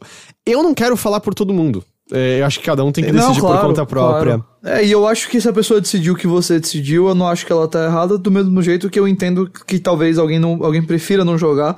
Talvez al- talvez tenha gente que antes mesmo da dessa situação aí do Discord já também já também tinha é, tomado essa decisão, porque às vezes o cara simplesmente não curte esse tipo de humor, esse tipo de, de é, assunto sendo abordado, e aí é. Eu concordo com você. Não acho que tem decisão errada aqui não, nesses dois lados aí, não. Uhum. É, mas, claro, cada um decide exatamente o, Exato, o que aceitar. um, né? A grande ironia, Guilherme Jacobs, Por favor, eu gosto de ironias. é que o jogo passou a receber um review bombing muito grande no Steam. Ah. A ponto de que ele tava overwhelmingly positive, agora ele tá neutro, né, nas mais recentes. A, a Valve provavelmente vai apagar, porque ela tem, né, aquela política que a gente já conversou é, sobre, né, que ela apaga coisas de review bombing. Aham. Mas, quem está fazendo review bombing? Qual grupo dos dois lados, tá querendo dizer? As pessoas putas porque o estúdio pediu desculpas. Ah, tá bom. As pessoas putas porque eles se dobraram a esses SJWs imbecis que habitam o Resetera e nem são o público do jogo e agora estão censurando esta obra, tirando esse texto fora da área que você pode explorar no jogo e tirando a palavra gay de uma loção. É, ainda bem que a Valve tem esse negócio, porque francamente o assunto do review bombing é um dos negócios mais cansativos que existe. Mas Então, é muito irônico que é, veio justamente desse lado, é meio, ah, tá. É, tipo, quem tá atacando os desenvolvedores agora ferradamente, de uma maneira que pode afetar eles, são as pessoas que, tipo, não aceitam que o jogo seja um pouco mais inclusivo, que seja e um pouco menos estúpido, enquanto o de antes eram críticas, mas eu mesmo tô dizendo, eu acho estúpido. O jogo é bom, tá ligado? Eles fizeram um bom jogo de tiro, eles fizeram fases, a- o level design é muito, muito bom nesse jogo. É, no mínimo, curioso, É irônico. irônico e eu acho que de maneira nenhuma inesperado. Não, não, não é não. Ok, quer partir pra próxima polêmica? Vamos pra próxima polêmica, então. Apex Legends. Olha só, Cara, eu joguei tanto Apex Legends nos últimos dias. você curtiu o modo solo? Eu não joguei o modo solo ainda. né? Oh, Nossa! ok. Eu vou jogar porque Mas eu tenho que. Eu vou ganhar um nível do meu passe de batalha. Eu comprei o passe de batalha de novo. Você é parte do problema, então. Não, eu sou parte da solução. Olha só! Vai lá, vamos O que lá. acontece? É. a- Junto do, do passe de batalha e tal, o Apex introduziu um evento chamado Iron Crown. Isso. É um evento temporário dentro do jogo É justamente onde o modo solo tá. É dentro desse evento. que ele você tem alguns objetivos pra serem cumpridos que te permitem ganhar umas caixinhas que vão te dar itens pré-selecionados. Do Tipo, na primeira você ganha isso daqui, na segunda você vai ganhar isso daqui, na terceira você vai ganhar isso, de um total de 24 caixas, tá? O que acontece é que dentro do jogo você só tem a possibilidade de ganhar, ou melhor, até então você só tinha a possibilidade de pegar duas caixas de graça. As outras todas custam moedas para serem abertas, custando 7 dólares por caixa. Você até tem como ganhar aleatoriamente nas caixas normais esses itens, mas as chances são baixíssimas. E o que pessoas reclamaram, além do quanto que você precisava de dinheiro para abrir essas caixas, é o fato de que vamos supor que um item cosmético que te interessa muito tá na 23 terceira caixa, você Ok. tem que gastar dinheiro para abrir todas até a 23 terceira. Então você tem que gastar dinheiro pra 22 caixas. Aí o valor já, não, já vai subindo, né? Exatamente. Não, é mais uma coisa pequena. Exatamente. Tem todo um argumento, eu acho, a ser feito com o fato. Ou o jogo é free to play e é tudo cosmético. Você não. Ok. Tipo, o seu direito não existe a nada disso. Mas eu sou das pessoas que também acham, cara, eu acho os itens cosméticos do jogo um pouco caros demais. E eu também fico meio. Poxa, eu paguei pelo passe de batalha, eu não tenho nenhuma vantagenzinha sequer no evento, sabe? Podia me dar É, um. eu, eu. Eu. Veja só. Só, eu, eu sei que a gente vai continuar falando disso e você vai falar mais aqui da pauta, mas deixa eu só dar uma opinião sobre essa situação inicial. Eu concordo com você que a gente pode achar que o preço tá caro. Acho que isso aí é normal de qualquer consumidor. Mas aí é um debate um pouco mais relativo. Agora, quando você entra no debate de o cara já gastou dinheiro pro negócio e aí ele gastando dinheiro ainda assim não tem vantagem, eu acho que fica um pouco mais, mais, mais feio o negócio, sabe? Porque justamente como você falou, você já gastou pelo Battle Pass e aí você tá dando dinheiro pra um jogo que você não precisava dar dinheiro e mesmo assim eles vão segurar na- da mesma maneira É, os é, itens é que a você parte, é aquilo só, eu não me importaria se fosse, mas é aquilo, é tudo cosmético, a- meu aproveitamento do jogo não muda com nada disso. Não, não, não muda, eu sei. É só, só que parece uma atitude. É, pô, um pouco mais chatinho, sabe? Fazer desse jeito. É, um pouco chegando no ponto de, uou, uou, uou, calma lá com essas microtransações. É, tá, tá um pouquinho. A ganância tá um pouquinho demais. Podia ser um pouquinho menos, entendeu? A própria Respawn admitiu que, de fato, exagerou. Abre aspas. Nós ouvimos vocês e passamos um tempo desta semana, isso foi semana passada no caso, vendo o feedback e discutindo como estruturaremos os eventos futuros, assim como que mudanças aplicaremos ao Iron Crown. Isso foi o Drew McCoy, diretor do jogo. Tá bom. Nós precisamos melhorar e informar aos jogadores o que eles podem esperar das várias estruturas de eventos em Apex Legends. Nos últimos seis meses, nós aprendemos muito sobre como operar um jogo free to play e, e live service, né, contínuo. E uma das coisas que aprendemos é que nossa mensagem para expectativas tem de ser mais clara. Então o que, que eles fizeram? Com essa mudança, os itens do Iron Crown passaram a ser vendidos diretamente na loja normal do jogo. Então você pode escolher qual você quer comprar. Ainda é tudo vendido, porque, bom, é um jogo free to play. hum, Mas você pode comprar com o dinheiro do jogo ou com o dinheiro real. A relação de itens nas lojas muda, né, com o tempo, não é tudo exposto ali de uma vez. Mas Ok. agora, do tipo, se você queria especificamente, sei lá, a roupa da Wraith. Agora você consegue comprar isso diretamente em vez de ter que abrir, sei lá, quantas É, aí caixas. já pra- melhora, né? Já melhorou. Acontece que eles. Basicamente, essa mesma mensagem que eu li agora. Toda eles- vez que tu falar acontece, eu sei que vai vir a parte ruim. Vai, manda ver. é, basicamente, essa mesma mensagem eles colocaram no Reddit do jogo, pra poder informar a comunidade. Deixa eu ali. adivinhar. A comunidade não está satisfeita. A comunidade não estava satisfeita, as pessoas estavam bravas, e as pessoas estão bravas de maneira que muitas vezes é abusivo e é tóxico. Houve ameaças de morte, houve É ameaças a famílias e conhecidos do, de membros da Respawn, o que coloca essas pessoas também num campo de, cara, você tá errado. Mas acontece é que os desenvolvedores também cagaram. Porque diante das pessoas não estarem felizes, e eu, eu consigo imaginar, eles devem estar de saco cheio das pessoas reclamando dessas É. coisas no jogo. Eles começaram a brigar de volta com a comunidade. Ai. Um deles especificamente que usa o nome DKO5 ou DK05 começou a chamar eles, tipo, ele, ele falava de parte da comunidade tóxica, do cansaço que isso causa. Porém, ele virou e chamou, falou: Ah, mas a maior parte de vocês jogadores é tudo bando de aproveitador, porque pouquíssimos de vocês compram qualquer coisa nesse jogo free to play e tal. E, Ô, cara, ah, me ajuda a te defender, sabe? e é, porque, chega. é, é aquela coisa, eu. Eu acho que tá vindo de um lugar muito honesto esse, esse desabafo desses caras. Mas tem hora que, bicho, é melhor você não falar, porque, sério, você não vai ganhar nada. É aquela coisa.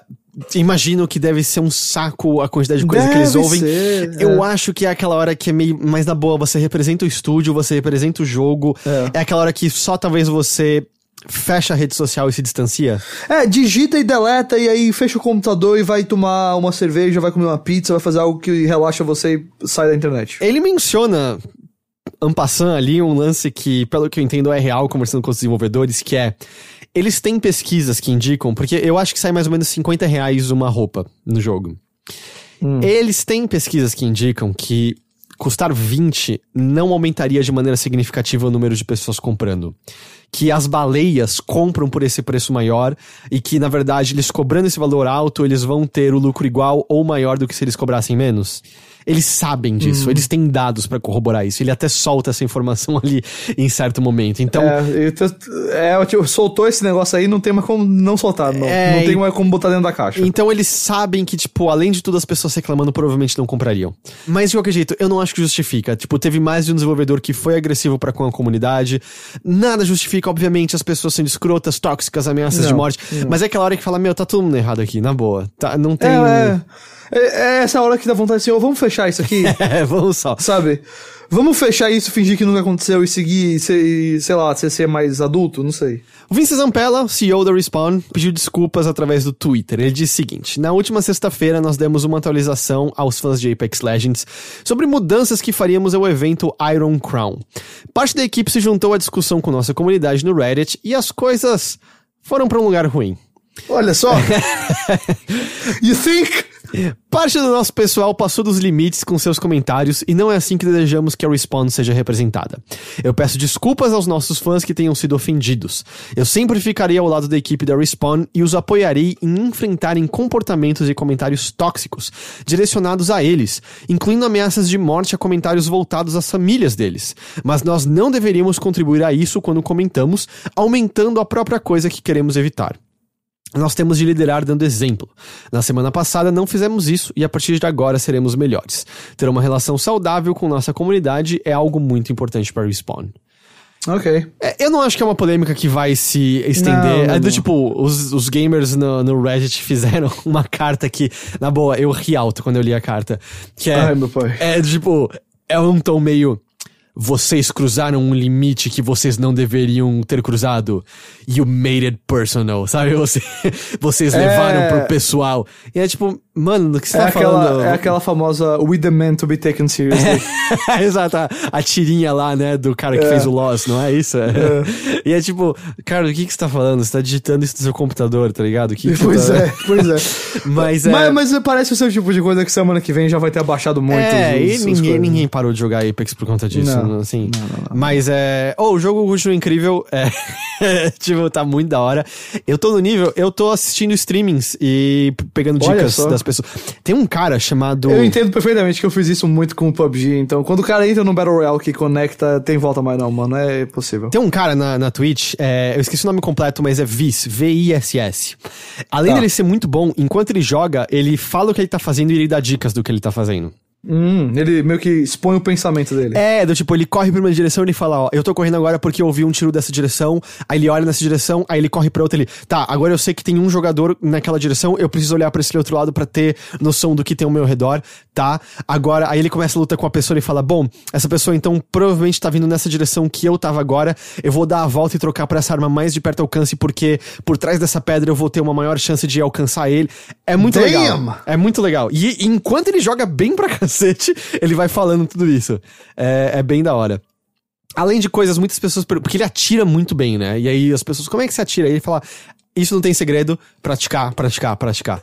Mas é muito louco, porque a Havoc, eu ignoro 100%, é das armas favoritas dele. É, aparentemente, se você sabe controlar o, o recoil, o, o coice da Havoc, ela causa um estrago considerável.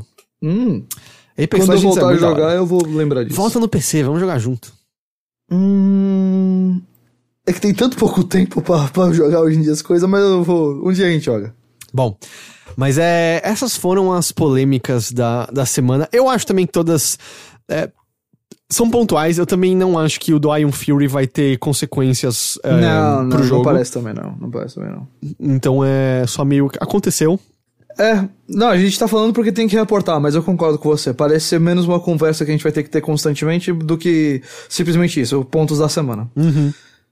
Então, você quer pegar a última aqui antes da gente ir pras rápidas e curtas? Vamos pegar as, a última antes de ir pras rápidas e curtas. O Ben Irving, olha só, produtor líder aí, protochefe, lead producer de Anthem, anunciou sua saída da BioWare. Ele estava no estúdio há oito anos e ele começou a trabalhar lá com Star Wars The Old Republic, o MMO que, aliás, é, pelo que eu sei, fez bastante sucesso da, da BioWare.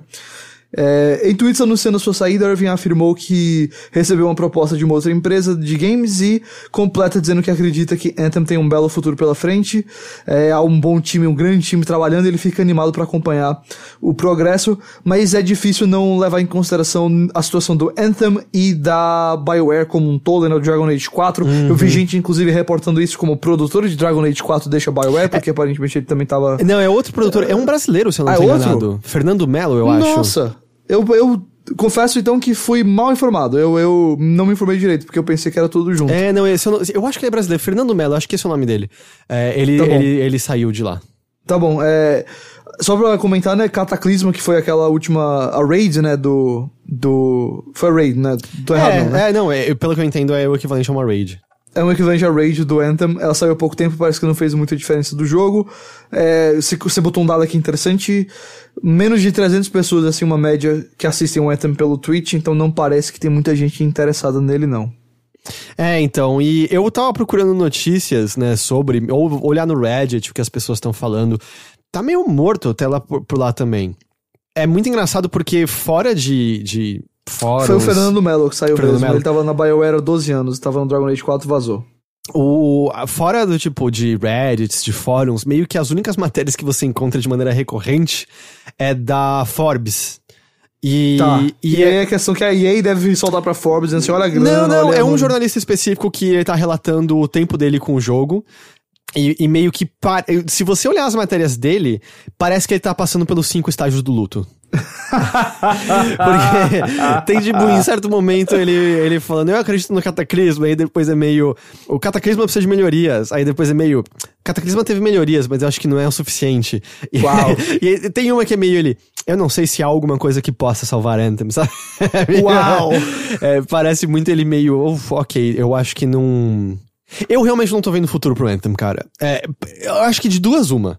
Ou ele tá realmente meio que funcionando a aparelhos, ou é um caso meio. meio No Man's Sky, que eles estão preferindo ficar quieto até ter a mudança. Hum. Você acha que. Mas aí você não acha que uma empresa do tamanho da EA não, não, não ia querer ter mais damage control aí e soltar as coisas? É que a essa altura o dano causado já não foi causado? É. É. Não é? É. é, É, sim, sim, sim, sim. É, eu, eu entendo, é só porque eu, eu não vejo a EA fazendo isso. Talvez eu, eu me surpreenda, mas eu não vejo a EA fazendo isso. é, eu também. Eu acho que eu vejo muito mais a EA só largando. Tipo, de- deixando o Anthem na beira da estrada e dirigindo pra longe. Mas, não sei, pode ser. Mas é, a impressão que dá olhando agora é que morreu, cara. Ok. É essa a impressão que me dá. Eu. Eu. Cara, eu acho que não foi nem agora, eu acho que faz um tempinho já. Ah, então, então é isso, né?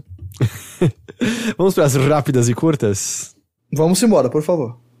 Primeira rápida e curta de hoje tem um pouco a ver também com a Gamescom, porque foi lá, mas é a adição de novos jogos pro Game Pass e coisa grande boa. Bacana, hein? Coisa legal mesmo. Devil May Cry 5 tá agora no Game Pass pra consoles. Um dos três, quatro melhores jogos desse ano. E um jogo é de agora. seis meses de idade, né? E excelente. Pois é. Então tá lá, se você quiser. Ele é acompanhado por Stellaris, que depois Hum. vai chegar na- no Game Pass de PC.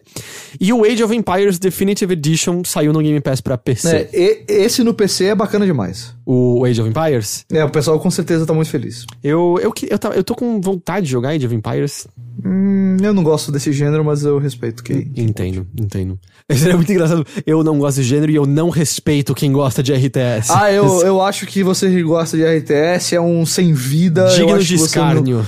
Eu acho que você devia, sei lá, deixar de jogar videogames. Eu é quero isso muito aí. que tirem esse áudio e deixem ele separado. Espalhem e tragam Olha- as multidões raivosas pra cima de Guilherme Jacobs. Olha, você que é fã de StarCraft, vem pra briga, velho. Vem pra briga. a, gente, a, a gente vai ter muitas datas de novo aqui nas rápidas e curtas. É, É. quase tudo data. É, porque, só, só relacionando a isso, o. Quando tem um evento de jogo, talvez nem todo jogo tenha um destaque lá no evento, mas acaba saindo muita notícia junto. Porque às vezes a empresa tem uma presença lá e aí eles aproveitam pra soltar tudo de uma vez, enfim. E aí acaba saindo essas datas. Aliás, abri aqui. é, saiu da Gamescom. é, tem agora um gameplay de meia hora de Vampire the Masquerade Bloodlines 2. É verdade, eu vi. E também saiu um gameplay grandinho do Blair Witch, se eu não me engano. Mas Blair Witch tá aí já, né? Tá aí já, fim do dia 27 de agosto, eu acho que é. Ah, vamos lá, então a gente tem datas aqui. Diga-me, Guilherme Jacobs. Ah, vamos lá. Primeiro começando com The Switcher 3, quer dizer, The Witcher 3, o Wild Hunt, que a, a edição completa do jogo, né, que vem com os DLCs, foi anunciada por Nintendo Switch e agora tem data de lançamento já já, dia 15 de outubro, menos de dois meses aí pro lançamento do jogo no Switch. Óbvio, não é o mesmo Witcher 3 visualmente falando, mas é muito bacana ver um jogo desse porte e dessa importância chegando no Switch. Eu fico muito feliz pelo, pela galera que vai poder jogar finalmente esse jogo que não tem jogado antes. Então, pessoal tira muita onda desse, dos visuais do jogo, mas ó, francamente, você que fica tirando onda do visual do jogo, você também, vem pra briga. Que nem os fãs de StarCraft, vem pra briga. É, eu acho bacana o Witcher lá no, no Switch. E eu gosto muito de poder falar The Switcher, então é isso aí. Ah, próxima data. O remaster de Final Fantasy VIII, que agora finalmente vai dar uma justificativa pra aquela cena You're the best looking guy here. É, também ganhou a data de lançamento dia 3 de setembro pra PC, PS4, Xbox One e Switch. Olha só, meu aniversário é dia 4. Se alguém quiser me dar de presente, eu tô aceitando. Mas é isso aí, bacana também esse remaster que a gente viu bastante dele na E3. Ah, finalmente tem sua data de lançamento também. A gente imaginava que ia ser esse ano já, acho que já tinham falado. Acho isso, que, acho que já tinham, sim. Ok. A gente falou de Age of Empires, vamos falar de Age of Empires 2 agora rapidamente, porque a data de lançamento dele foi anunciada dia 14 de, de novembro desse ano. Essas duas primeiras semanas de novembro bem lotadas, mas eu acho que o Age of Empires 2 Definitive Edition vai sobreviver bem, porque eu acho que as expectativas são realmente ali pro público nichado dessa, desse gênero. Justamente as pessoas que eu acabei de chamar pra briga, né? Ah, mas eu, gente, eu gosto de vocês, tá? Você não esteve vivo até você sair no soco com um nicho. Não, não, não, não, não teve não. Pensa, pensa É que foi muito pior quando o Marx resolveu sair no soco com todos os Nossa, fãs de K-pop. Com todos os Até fãs de minha irmã K-pop. que gosta de K-pop veio me falar, ô, o Mark Zero tá sendo um idiota no Twitter. E aí teve a vez que ele brigou "Ah, com a tá França bom." inteira também. Ah. Olha, o cara, tem- o cara tem umas histórias muito boas pra contar um dia, viu? Ah, aliás, o cabelo dele novo tá lindo. Beijo, Marx. Marques, olha, você, eu já lhe eu acho que já disse pra ele qual é o melhor cabelo que ele já teve. Eu gostava muito do cabelo todo espetado dele. Mas eu respeito a decisão dele do cabelo novo também. Olha só, um jogo que eu nem lembrava que ia sair, mas Gears Pop, que é aquele jogo de Funko do Gears of War, vai sair no dia 22 de agosto, aniversário da minha irmã. Se alguém quiser dar esse jogo de presente pra ela. Conhecido como amanhã, dia que as pessoas estão ouvindo esse podcast. Nossa, é mesmo? Meu Deus, estamos no dia 21. Amanhã é aniversário da minha irmã, preciso dar um abraço nela. Ok, Travis Strikes Again, No More Heroes, vai sair no PS4 e no Steam no dia 17 de outubro. E A Hat in Time vai sair no Switch no dia 18 de outubro. Um depois do outro, olha só. Dois, dois, duas datas aí, uma depois da outra.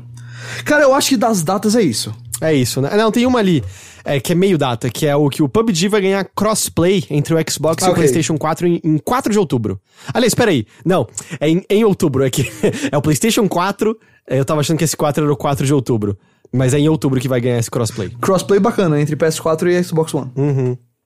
Ah, dois conteúdos. as próximas duas rapidinhas são conteúdos novos pra jogos que já saíram, mas coisas é, ou interessantes ou pelo menos diferentes, né? Inclusive dois crossovers, na verdade, a gente vai falar aqui. O primeiro é que o Dead by Daylight vai ganhar conteúdo do Stranger Things. O novo monstro do jogo vai ser o Demogorgon e dois sobreviventes novos é o Steve e a Nancy, né? Que são dois dos personagens mais velhos. E vão, vai ter um mapa ambientado no complexo de laboratório de, de Hawkins.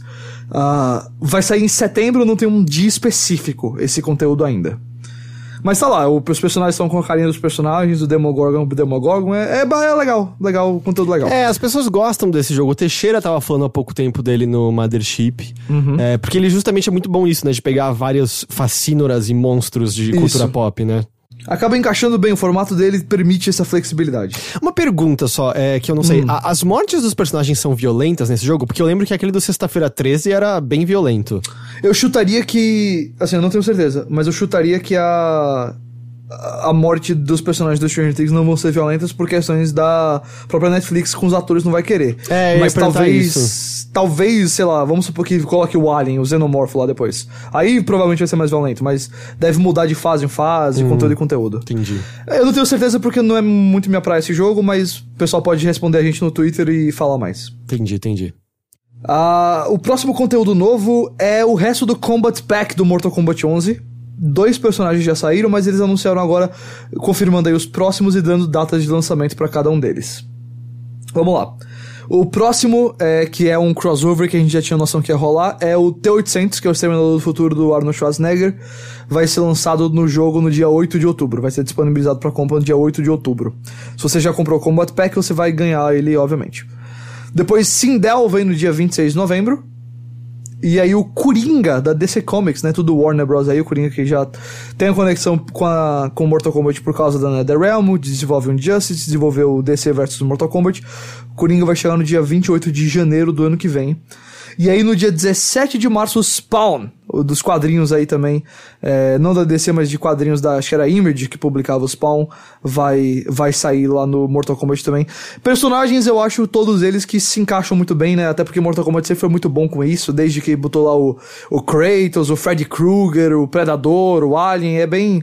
Eles sabem os personagens que se encaixam bem, eu achei que foram personagens legais aí que eles estão trazendo pro jogo. Eu gostei do, do Arnold. Você gostou? Eu gostei. É que é o do novo filme, basicamente, né? É, Mas tá da é. hora o visual dele, eu gostei. Você acha que ele vai se encaixar mais aí do que ele se encaixou no jogo do WWE? Não, definitivamente Você sabe não. que no jogo do WWE ele era conhecido como Arnold, entre aspas, T-800 Schwarzenegger, era o apelido dele, e ele era um lutador do ano 2029. Ok. Era, era assim que eles apresentavam ele. Ok. Ghost. Oi. Tri, ti, ti, ti, tri, ti, ti. Uou! Tri, tri, tri. Ah, Notícias quebrando. Você viu que circulou ontem em redes sociais uma suposta foto de um dev kit do PlayStation 5? Eu vi. Que parecia um estágio de beisebol. É, ah, o Metro.co.uk, né, UK, ah, adquiriu patentes do dev kit do PlayStation 5 e parece ser exatamente aquilo que a gente viu na foto. Ok. Se, se é o caso, o dev kit realmente parece um estádio de beisebol, como o Ghost falou. Parece, parece um shopping center velho de São Paulo, não sei. É. Ok, pode ser também. Ou se não, parece a tampa, a, a peça de uma tampa de alguma coisa. que Tá faltando a tampa, aliás. É, é de uma, sei lá, de, um- de uma peça do carro. Sei, é. Não sei. Pô, é, do tipo, isso não quer dizer que esse é o formato do console, né, de maneira nenhuma, e a gente também precisa de mais garantia de que isso é de fato DevKit como existe atualmente. Foi encontrado por um site chamado Let's Go Digital, que é um site é, Dutch, é, Suíça? Suíço, né? Não, é? Dutch é- não, Dutch é holandês, Um site holandês. Ah, esse buraco faz com que seja um V, então talvez seja porque é o 5, né? Pode ser, mas é um dev kit, né? Eu não sei o quanto vai ser. É, que lembra que tinha o DevKit do Xbox que era um X? É, pois é. Aliás, tá nessa matéria até a foto do X ali embaixo. Pode ser isso, então. Porque é, eu imagino que essa altura os devs já estão. Tinha rumores que era já há um tempo, mas a essa altura os devs devem estar começando a chegar na mão dos desenvolvedores pra ter Ah, jogo pronto pro final do ano que vem, né? Então. Então é isso, só, só essa informaçãozinha. Tá bom? Beleza, beleza. Então, é, é só o que a gente sempre comenta, né? A geração nova tá chegando. É, eu tô animado pra isso. Mas imagina o preço. Uf, imagina o preço aqui no Brasil. É, é esse o preço que eu tô falando. Ah, tá. Eu acho que com isso a gente encerra esta edição do Notícias da Nave Mãe. Guilherme Jacobs, Oi. onde mais as pessoas podem encontrar conteúdo que inclua a vossa pessoa? Olha só, elas podem ir no podcast Bora Jogar, que tá disponível em qualquer aplicativo de podcast que você tá escutando. Ah, não teve episódio essa semana, não vai ter, porque eu tô muito lascado com meus horários. É, inclusive, a gente pode até comentar sobre isso, né, dos horários que vai mudar. Então, assim, mas a gente vai gravar no fim de semana, eu e o Edu, e a gente tá planejando talvez até gravar mais um episódio, assim, porque agosto tá meio, meio que me lascando em algumas coisas, mas é, não é nada demais, é só a vida, às vezes, que às vezes aperta. Mas o Notícias da Nave Mãe vai mudar um pouquinho, meio que permanentemente, só um dia, né? É, a partir da semana que vem, o Notícias da Nave Mãe vai ser publicado às sextas-feiras, porque a gente vai gravar na quinta. Exato. Então, vai dar mais tempo até de acumular as notícias da semana. Pois é, e, e olha, se vocês da indústria de jogos começarem a soltar notícia na sexta, Ah, não, sempre vai ter alguma coisa. Não, não, não, não, não, não. Mas você e eu sabemos que pare- parece que é pessoal. Não, isso aqui não é pessoal, mas parece. Porque a gente grava na quarta e sempre sai alguma coisa importante na quinta. A gente tá passando a gravação pra quinta agora, viu? Vocês aí, donos do- da indústria dos jogos, ESA, eu não sei com o que eu tô falando. Estamos de olho em vocês agora na quinta-feira. É isso, então atende semana que vem, que aí sai sexta-feira a partir da semana que vem. E eu acho que é isso. Então me diga, o que, que você acha que você vai jogar no fim de semana ou você tá tão atarefado que nem tá tendo tempo pra jogos? Olha, não, eu, eu. Eu tô na expectativa que talvez cheguem uns jogos novos aí, como Control, Man of Medan pra, tão pra sair. Eu acho que eu vou estar de olho neles pra jogar. No Entendi. fim de semana. Entendi, entendi. Você não tá no nada que você tá no processo agora. Ah, eu. Eu ainda não zerei o Judgment, que é gigante. Esses, esses jogos da, da, da- do pessoal do Yakuza são muito maiores do que eu pensei que seriam. Aí de vez em quando eu continuo jogando ele, mas eu não sei quando é que eu vou terminar. O Wolfenstein eu, eu meio que já fechei o que eu precisava fechar com ele, eu não quero jogar mais. Ah, e aí eu tô na expectativa por esses jogos novos aí. Hum, entendi, entendi. É, eu. Eu tô jogando mais Horus. Eu quero ver se eu termino ele ah, talvez amanhã. Se eu joguei aquele Red, eu mencionei no Mothership da semana. Tipo, é um roguelike, né? Na primeira run eu cheguei no último chefe, na segunda run eu terminei o jogo, na terceira run eu terminei o jogo. Ok. Eu não quero mais jogar esse jogo.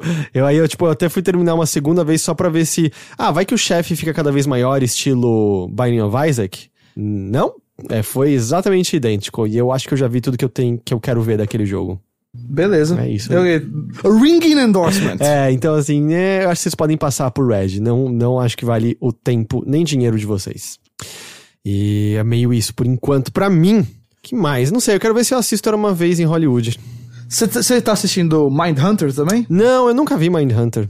Ah, eu recomendo. Eu terminei o The Boys e, infelizmente, os últimos dois episódios. uf, a série parece que de repente gostaria de ter mais profundidade emocional do que ela se propõe a ter no início e do que ela conseguiu desenvolver até aquele momento. E para isso, ela parece acreditar que os super-heróis foram construídos de forma a serem personagens profundos e multifacetados com os quais você vai passar a ter empatia e se importar. Só que a maneira como ela constrói eles, especialmente dois deles já nos primeiros episódios, os pinta além de qualquer redenção possível. Então ela começa a demandar do espectador algo que é impossível possível de um ser humano ter. E aí, a partir disso, os personagens começam a agir da maneira mais estúpida e idiota possível consistentemente, e a, a série passa a ter uns saltos lógicos. Então, assim, eu saí desanimado no ponto que eu não sei se eu vejo a segunda temporada. Uau, ok. É, infelizmente. Beleza. Eu tô bem feliz com a segunda temporada de Mind Hunter. Só, é Entendi, entendi. Eu não sei o que que eu quero assistir agora, mas eu quero assistir alguma coisa. Acontece. Você já assistiu, você já assistiu The Wire? Não, tipo, séries clássicas que eu nunca vi, que eu sei que eu tenho que ver, é The Wire. Eu não vi a terceira temporada de Twin Peaks. Que eu vou te falar, pelo que eu conheço você, pelo que a gente conversa aqui, The Wire vai ser. Você vai curtir. Hum. Com certeza. Os temas, as coisas, os argumentos que a série traz, assim, sobre vários aspectos da sociedade, eu acho que você vai olhar e falar: hum, não é que é isso mesmo? Então, fica a dicasinha. Pode falar com o nosso outro amigo Pedro Falcão, ele vai lhe falar bastante sobre The Wire também. E eu, sabe o que eu nunca vi que eu queria ver? O quê? The Sopranos. Também nunca vi, esse aí é um problema meu também. É, e eu acho que é o tipo de série que eu deveria ver. Eu acho que nós dois devíamos, na É, verdade. Me então. parece ser aqui obrigatória. Tipo, é, é meio importante demais pra uma coisa que eu gosto muito pra eu não ter visto até agora. Pois é, eu, eu, eu vou chegar nela também. Eu acho que é isso, então. Eu tô pronto pro fim de semana agora. Você está pronto pra botar o seu corpo no fim de semana? Eu acho que o fim de semana tá pronto pra botar o corpo dele em mim. Uau, ok. Depois dessa, eu acho que não preciso falar mais nada. Então é isso, gente. Muito obrigado por todo mundo que ouviu a gente. Muito obrigado pela sua audiência. Eu só reitero, antes de nos despedirmos, que o Overloader é um site que existe graças a financiamento coletivo. Financiamento este, campanha de financiamento esta que você encontra no apoia.se barra overloader ou se você procurar por Overloader no PicPay. Qualquer uma das duas possibilidades ajuda a gente imensa, imensamente e você tem acesso às mesmas recompensas. Tô mantendo todas as tabelas e planilhas em dia pra gente poder mandar tudo direitinho pra vocês. Então, se você gosta desse podcast, se você gosta do conteúdo do Overloader, convido a entrar no overloader.com.br. O Henrique publicou uma matéria entrevistando desenvolvedores do Arida, um jogo brasileiro que foi lançado esta semana. É, eu terminei Dirge of Cerberus Final Fantasy VII esta semana. O conteúdo já encontra-se em sua íntegra, tanto lá na twitch.tv overloader quanto no youtube.com overloader. Que jornada foi essa? Que final terrível, terrível, Uau! terrível. Ele, ele vira Kingdom Hearts. Opa, É. adoro. Só que não. Um elemento muito importante, Ghost, no final de Dirge of Cerberus Final Por Fantasy favor. VII, O quê? é a internet. Sabe este elemento muito presente em Final Fantasy VII, a internet? Olha, minhas duas coisas favoritas são os elementos da internet e o poder da amizade. Eu adoro quando colocam essas coisas nas coisas. É muito bom. É, é impressionante, parece que o David Cage tá escrevendo aquele jogo do nada. né? Ai, adoro quando fazem isso. Mas enfim, se você gosta dessas coisas, por favor, considere se tornar um dos nossos apoiadores. É graças É a isso, isso. que o Overloader pode existir. Ajuda a gente demais, demais, demais. É isso, é isso, é isso. Então eu me despeço mais uma vez, eu desejo um bom fim de semana a todos. Ghost, muito obrigado pela sua companhia. Eu agradeço, sempre também. E a gente se vê de novo na semana que vem com mais uma edição do Notícias da Nave Mãe. Até lá. Tchau, tchau.